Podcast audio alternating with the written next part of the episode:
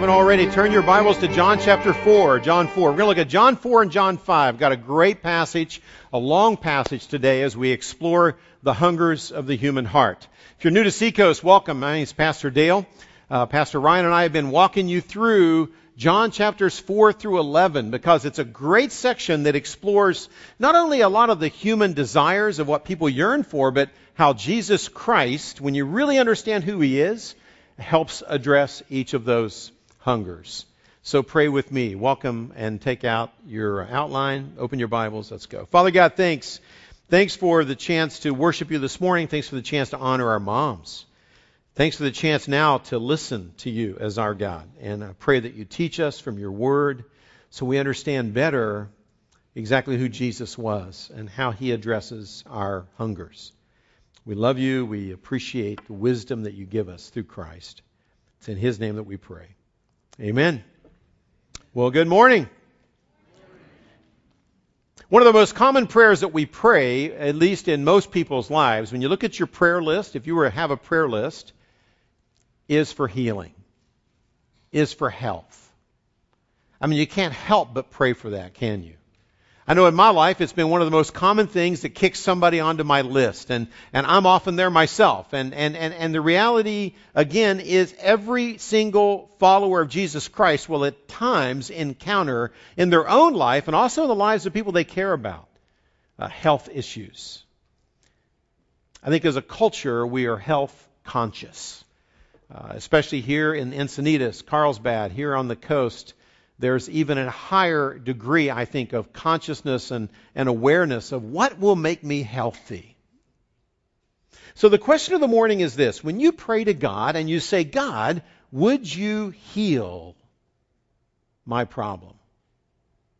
Or God, would you heal my friend? What do you expect God to do? I've seen a lot of times in life where people who no longer love God, perhaps they say, you know, I used to be a follower of Jesus, but I'm not anymore now, and I don't believe in him anymore. It's very common for me to ask, so tell me a little bit about your journey. When did you lose your faith? And probably the most common scenario that I bump into when I ask that question is a time in their life when they really ask God to help them to heal someone they loved. And for some reason, they really felt God was going to do it. And it didn't happen. And they said, from that day forward, I lost my faith in God. So it's, it matters when we ask the question. When you pray, God, give me health. God, heal me. What you expect really matters. We're going to look at a story today in which, if you'll notice the outline title even, it's titled uh, as another character of Jesus as I am the great physician. We're going to encounter a Jesus who has no problem healing, even from a distance. He has no problem healing, even in the absence of faith, let alone in response to faith. We're going to look at Jesus, the supposed great physician, but we're going to look at him from the angle of, okay, what does this teach us about how we relate to Jesus today? And what should we expect?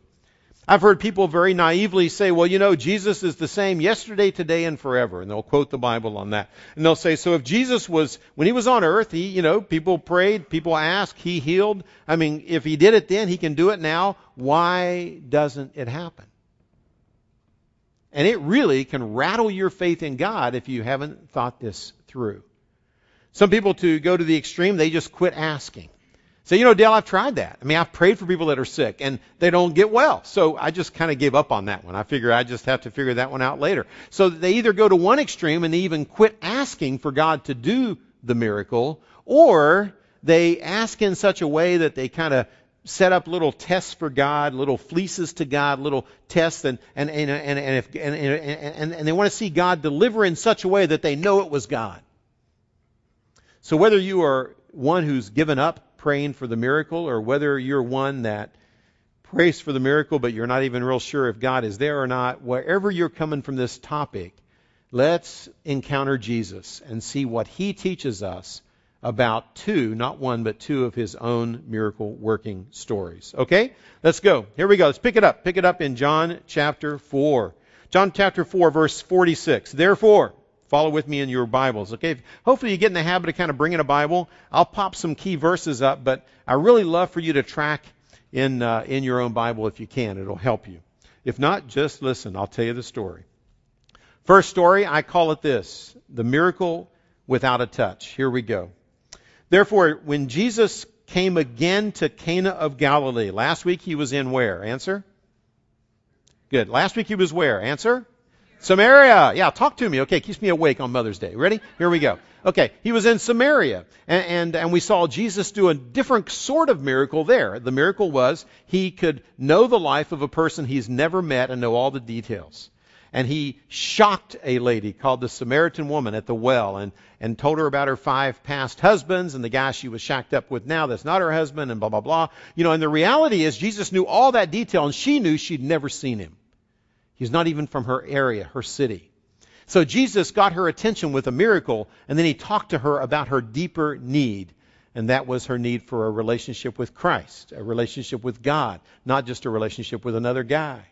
So today, Jesus moves on, and we're going to see the next miracle. So now he moves out of Samaria, goes north to Galilee, and this is what happens. He came again to Cana of Galilee, where he had made water turn into wine. That was his first public miracle. And there was a royal official, a royal official, a government official, whose son was sick at Capernaum. Now, Capernaum is the seaside village, kind of the head of Galilee. It's kind of the central, most important town in Galilee. So this royal official naturally lived there. It's like living in the capital of the province, down a little seacoast uh, condo, view of the ocean, not ocean in this case, but Sea of Galilee, but it's a beautiful spot. And so he's living in, he's living down there. He's probably a wealthy person, probably a person of influence, but he's got a problem, and here it is. This official comes goes up in the hill country to where Jesus is. And he says he heard that Jesus had come out of Judea into Galilee. So he went to him, verse 47, and, and was begging him, imploring. It means to be begging him to come down and heal his son, for he was at the point of death. So Jesus says to the man, Unless you people see signs and miracles, wonders, you simply will not believe. So Jesus expresses his frustration with the fact that so often people are saying, you know, do another miracle, then I'll believe. Do another miracle, then I'll believe. So he says, the problem is you all want to see one more miracle and then you'll believe. And he's kind of frustrated. And the royal official says to Jesus, Sir, look, just come down with me. Come down before my child dies. And you can hear the desperation. I mean, imagine you're the parent of, of a son or daughter. They are at the point of death and you go all the way up to get Jesus and you, you say, you know, Jesus, I, I, don't, I don't care about that. Just please come and heal my son. So Jesus surprises him. He doesn't go with him, but he says, verse 48, or verse 49, go, your son lives.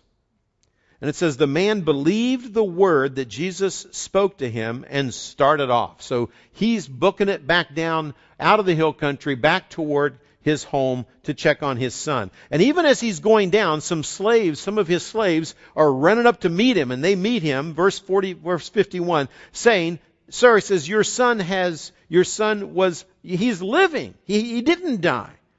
So he inquired of them the hour when they, when he began to get better. And they said, yesterday at the seventh hour, the fever left him. Seventh hour would be about 1 o'clock in the afternoon. The father knew that it was that very hour in which Jesus said to him, Your son lives. So this is no coincidence. And he himself believed, and his whole household, meaning his family and those who lived with him, probably his slaves, etc. This is again the second miracle that Jesus performed out of, out of Judea into Galilee. Now, let me just kind of pause for a second to simply draw out a couple key points.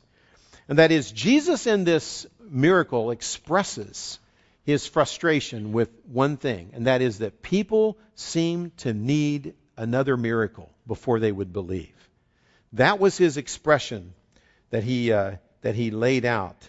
Uh, and then, uh, I think it begins to show us that even though Jesus granted his wish, did the miracle, that the purpose that Jesus is trying to communicate in the story is this that the goal of Jesus' miracles was always to foster a faith that needed no miracles.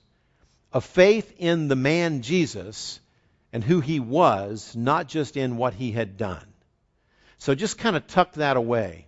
That Jesus says, Ah, I wish you would believe without a miracle. But okay, here it is. And he does it. And he grants the miracle. Now just tuck that away in the back of your head because it's going to become important as we try to wrap up the purpose of these two stories. Because you've got to remember, when John wrote his gospel, he wasn't just randomly telling stories. Uh, it, it tells us at the end of the Gospel of John, these things I have written and recorded so that you might believe in Christ to bring you to faith in Christ. And it even says in the end of John, many, many, many other things, many other miracles Jesus did, which are not recorded in this book.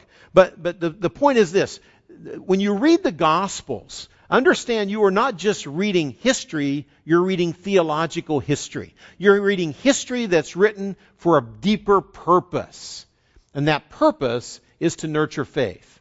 And that's why I believe it's important to teach both of these stories together. Because the, the, the, scriptures almost always follow the miracles in John with the big idea or the lesson that he wants us to learn from it. So at this point, he rolls right into another story. So let me go to it. And then you're going to see how the two fit together. Miracle number two, the healing without a stirring.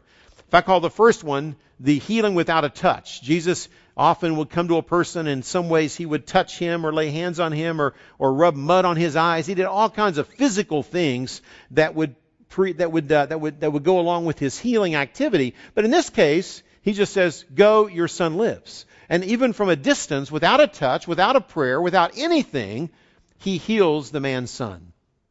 Now we have another interesting healing.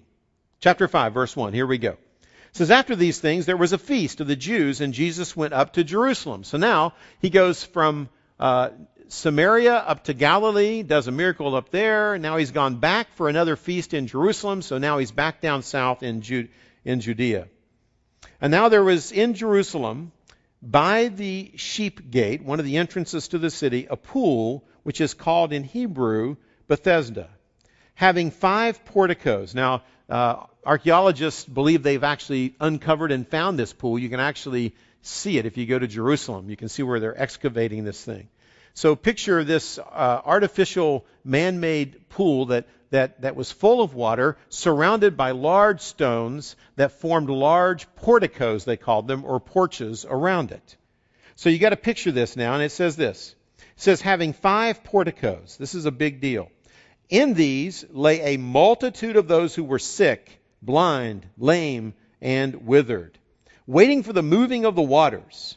For an angel of the Lord, angel of the Lord went down at certain seasons into the pool and stirred up the water. And whoever then was first, after the stirring of the water, to step into the water, was made well from whatever disease that they were afflicted. And there was a man there who had been ill for 38 years. When Jesus saw him lying there, the man was crippled, he could not walk. Uh, he would be brought there with friends with a pallet that he laid on. And he saw, Jesus saw him laying there. Uh, he knew that he had already been there a long time in that condition. Jesus knows everything. He knows the man's story. So Jesus, feeling compassion, perhaps says to him, do you wish to get well? That's kind of a dumb question, right? Not that Jesus would ask dumb questions. Let me say, let me rephrase that. Sorry, Lord. Um, that that's kind of asking the obvious, but it's for your sake and mine. So he says to the man, he gets his attention. He says, "Do you want to get well?" And the sick man answered, "Sir, I sure, but I have no man to put me into the pool when the water's stirred. And while I'm going, perhaps trying to drag myself down, you got to picture this crippled guy trying to, to get himself into the pool. He says, while I'm trying to get myself down into the pool and the water is stirred up, but while I'm, while I'm coming, another always steps down before me. And Jesus said to him, Get up, pick up your pallet, and walk. Get up, pick up your pallet, and walk. And immediately the man became, became well. Stands up, picks up his pallet, and begins to walk. Now, verse 9, it was the Sabbath on that day. Why is that important? So the Jews were saying to the man who was cured, hey, it's the Sabbath, and it's not permissible for you to be carrying your pallet. You know, you know say, hey man, what are you doing walking around moving furniture on the Sabbath? Because the Jewish uh, uh, thinking at the time had taken this basic concept in Scripture, which is taught that to, to take the seventh day, the Sabbath day, and make it holy unto the Lord, use it as a day of rest and worship, and they had taken that and they had blown that thing out of control by inventing all kinds of artificial rules and regulations to, to, okay, what can you do on the Sabbath? What can you not do on the Sabbath? So they had a whole list of things you couldn't do. One thing you didn't do was move furniture. So they see this guy and he's carrying his pallet. So they stop him. They say, what are you doing? It's the Sabbath, man. Don't carry your pallet around. It's not permissible. Verse 11. So he answered them. You got to see the humor in this. I like this. He who made me well was the one who said, Pick up your pallet and walk. What do you expect me to do, man? I've been crippled for 38 years. Man comes and heals me and says, Pick up your pallet and go home. Yeah, I mean, you really expect me not to do what he says? I mean, that's kind of built into the thing, okay? So don't ask me about this thing. You know, so uh, he's kind of frustrated with them. So they, so they ask him, well, who was this man who said to you, pick up your pallet and walk? Goes, let's go get after him. I mean, after all, he's the bad guy in this story. So now they're upset with Jesus, not knowing who did it. They're upset with whoever it was that dared to heal that man and tell him to carry his pallet. Okay, so this is funny. Anyway, you're not with me. But anyway, here we go. See the humor. But the man who was healed did not know. He says, So who told you? The man who was healed did not even know who it was. For Jesus had slipped away while there was a crowd in that place. Now, let me just pause here for a second because you got to see that Jesus is doing this for a reason. If I were to capture it uh, in essence, you know, what he's saying is this that Jesus is once again showing that he's God. That's the purpose behind all of his miracles, is to prove he was who he claimed to be. Because you meet somebody on the street and they say, you know something, uh, I'm God, and you should put your trust in me. And you know, the re, you know, it's it's not easy to buy into that kind of line of reasoning. So I think you know Jesus knows that when he's making these incredible claims to be God, to be the Messiah, to be the very Son of God come to earth, that these kind of claims are not easy to believe. So he's giving miracles to back up his, his claims to be who he says he is.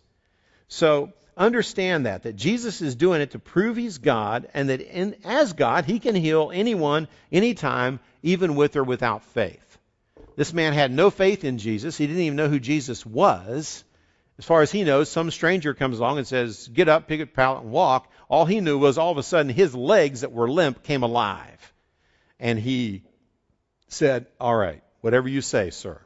And he gets up and he heads out. So when the religious leaders confront him, uh, it, it's almost humorous. You know, they say, what are you doing doing that on the Sabbath? Well, the guy who just gave me my legs back, he said do it. So, you know, go argue with him. Well, who is he? I don't even know who he is.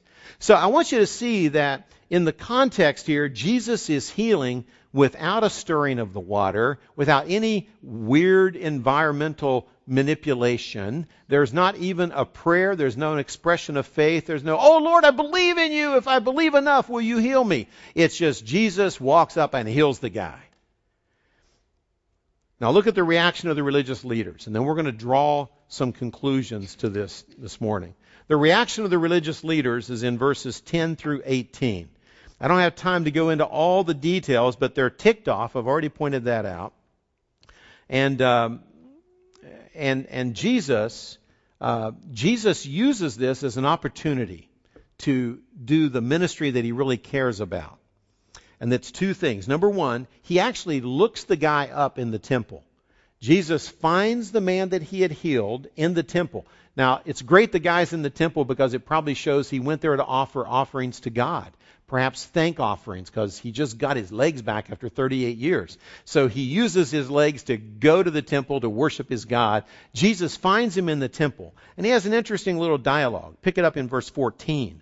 It says, After Jesus found the man in the temple, he said to him, Behold, you become well, but do not sin any more, so that nothing worse happens to you. And the man went away and told the Jews, Okay, I now I know who he is. Jesus was the guy that made me well. I just want to pause in that for a second to make sure you don't draw the wrong conclusion from Jesus' comment. Jesus was not saying that your sins caused you to be crippled. And if you sin again, you're going to be crippled again. What Jesus is saying is look, you are here and you are so jazzed about the fact you got your legs back. And as, and as wonderful as that is, and I'm happy for you, that's not what makes life work. He says, so while you got your legs back, the more important thing is work on your spiritual life. Realize that, in fact, here's my takeaway. The real life is not found in walking, but in walking with God. Real life is not found in the ability to walk or to be in a wheelchair or to be on a pallet. It's found in walking with God in obedience. Because most of the pain we have in our life, let's be honest, results from our own lack of walking with God. There's a lot of the pain in human lives, all of our lives, that um, is linked back to our own disobedience. So be careful, focus on walking with God, not just focus on having your legs back. That's Jesus' big idea. So then he begins to get into the argument with the religious leaders. Verse 18. Here we go. We're almost done. For this reason, therefore, the Jews were seeking all the more to kill Jesus. Let me back up. I started one verse late. Verse 17. So the religious leaders now know that it's Jesus, so they come and they find Jesus. And, and, they, and they begin to persecute Jesus. Verse 16. Because he was doing these things on the Sabbath. But he answered them. He said, Look, my Father is working until now, and I myself am working. In other words, I'm just doing the same things that my Heavenly Father does. If my heavenly Father is healing, I'm going to be healing, and because He and I are the same. And their reaction in verse 18 is very strong. I'll put it on the screen for you. He says, For this cause, therefore, the Jews were seeking all the more to kill Jesus, because he was not only breaking the rules of what to do or not to do on the Sabbath, but more importantly, he was, he was calling God his own Father, making himself equal with God. And the, and the religious leaders got that. So when people say to you that, you know something, if you understand the culture, Jesus never really claimed to be God, as Ryan taught you two weeks ago, that's crazy. The reality is when you understand the culture and the very people that, were the opponents of Jesus Christ, not his followers, recognized he was claiming deity, that he was claiming to be equal and one with his Father. And this comes up repeatedly in the weeks to come in our series. But they're ticked off at him. So they actually began to uh, scheme to kill him. Now, every time you read in Scripture, let me teach you a little Bible study wisdom here. Whenever you see an event happen in Scripture, such as a healing like this or a, a miracle or any other story, pay close attention to the dialogue that flows out of it. Because when John picks these miracles, he picks them for a purpose. And when Jesus does a miracle, he does them for a purpose, and then he uses it as a teachable moment. So Jesus now seizes the moment to go into a fairly long sermon from verse 19 to verse 47. Now, obviously, we only have about five, seven more minutes on the sermon. So I can't take you into detail on all that. But when you read it, here is what Jesus begins to teach them. And he begins with his classic, truly, truly I say to you, the Son cannot do, uh, can do nothing of himself unless it is something he sees the Father doing. For whatever the Father does, these things the Son also does in like manner. And by the way, for the Father loves the Son and shows him all things that he himself is doing, and the Father will show him even greater works than these, so that you will marvel. What's Jesus saying? God is doing what He's doing to teach you several things. Number one, I am just like a good son, and I am simply imitating my spiritual father, my dad. I'm imitating the God that you worship. And by the way, he loves me. Implication, unlike you. okay, so you're thinking about killing me? You don't like me because I did this on the Sabbath? Guess what? The very God that you say you follow, he loves me. And I'm doing exactly what my Heavenly Father wants me to be doing. So Jesus kind of begins to get in their face. But the second thing he points out is in verse 20. He says this, And greater works than these will I do, so that you will marvel. For just as the Father raises the dead and gives them life, even so the Son also gives life to whom he wishes. So Jesus says, look, these are small things. Point two, these healings are small stuff, but they're designed to foster your faith in me for the real healings in life that you need. I really believe that what Jesus consistently says when he heals people is he says, Look, you all are so excited that I can heal a physical disease or ailment. He says, But what's harder to do? To heal someone who's sick or to forgive their sins and give them eternal life? And Jesus, several times in his life, had that dialogue with the religious leaders. And in essence, that's what he's saying here. He's saying, look, the miracles are great. That's good. It helps you believe in me. But the most important thing in life is not the physical healing that I offer, it's the eternal life that I offer. So he begins to talk about the greater things that he will do that we might marvel. And here's the list I will raise the dead like the Father does. I will judge mankind, verse 22. I will be honored and worshiped just like you worship my Father, verse 23. Verse 24, and I will give eternal life to those of you that believe in me. And that, I believe, is the essence of the story. That Jesus does physical healing to foster our faith so that we might believe in the better, really most important healing that he does when he gives us eternal life. Look at verse 24. I'm going to put it on the screen so it's so important you can see it together. In fact, would you join me and read it together and let it soak in? Here we go. Ready? Let's read together. Truly, truly, I say to you, he who hears my word and believes him who sent me has eternal life and does not come into judgment, but has passed out of death into life. Now, if you haven't memorized that verse yet, you are going to be a spiritual cripple until you do. Since we're talking about a lame man.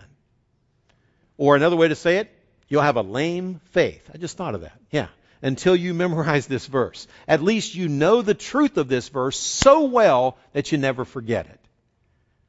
This verse changed my life.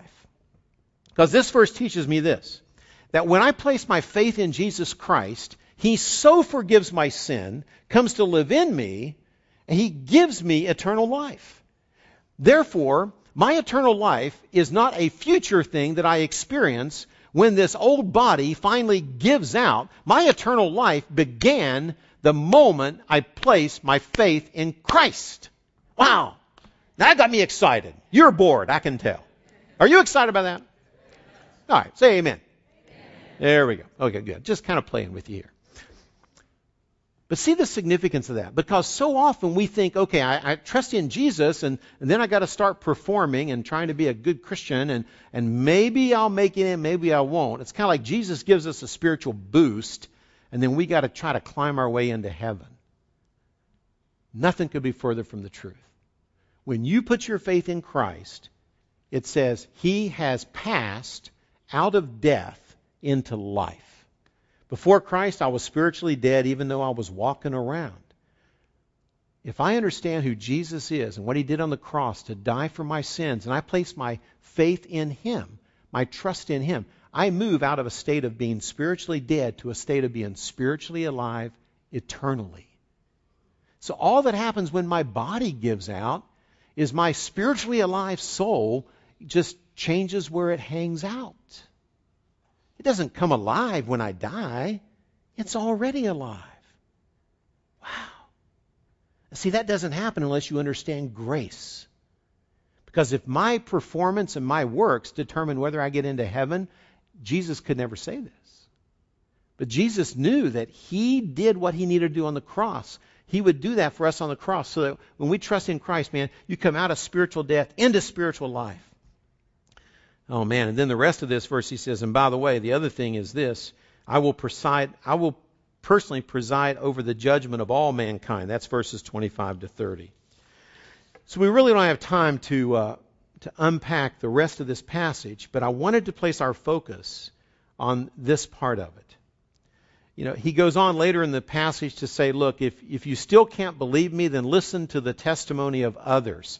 And he clicks off all these. You don't have to write these down, but here's what he does. It's a great story. He says, John the Baptist testified of me, my miracles testify of me, the Father testified of me, when he said, This is my beloved Son in whom I'm well pleased. Remember that when Jesus was baptized? And the scriptures testify of me. So Jesus is saying, Look, man, if you're struggling to believe my words, then believe John the Baptist, the miracles, the Father, the scriptures. They all tell you that I'm telling you the truth. And that, in truth, that's so important is what? It's this. So, what about the hungers of my heart? Here they are. Jesus was and is today God the Son. So believe in him. And if you've never placed your faith in Christ, do it. Jesus knew that we would struggle to believe in him, so he did miracles to show us. But just as important as that is, I want you to notice the next one. Jesus knew that this fact would be hard to believe, so he did abundant miraculously he did he offered abundant miraculous evidence. I love the heart of Jesus that he didn't just say, "Believe in me."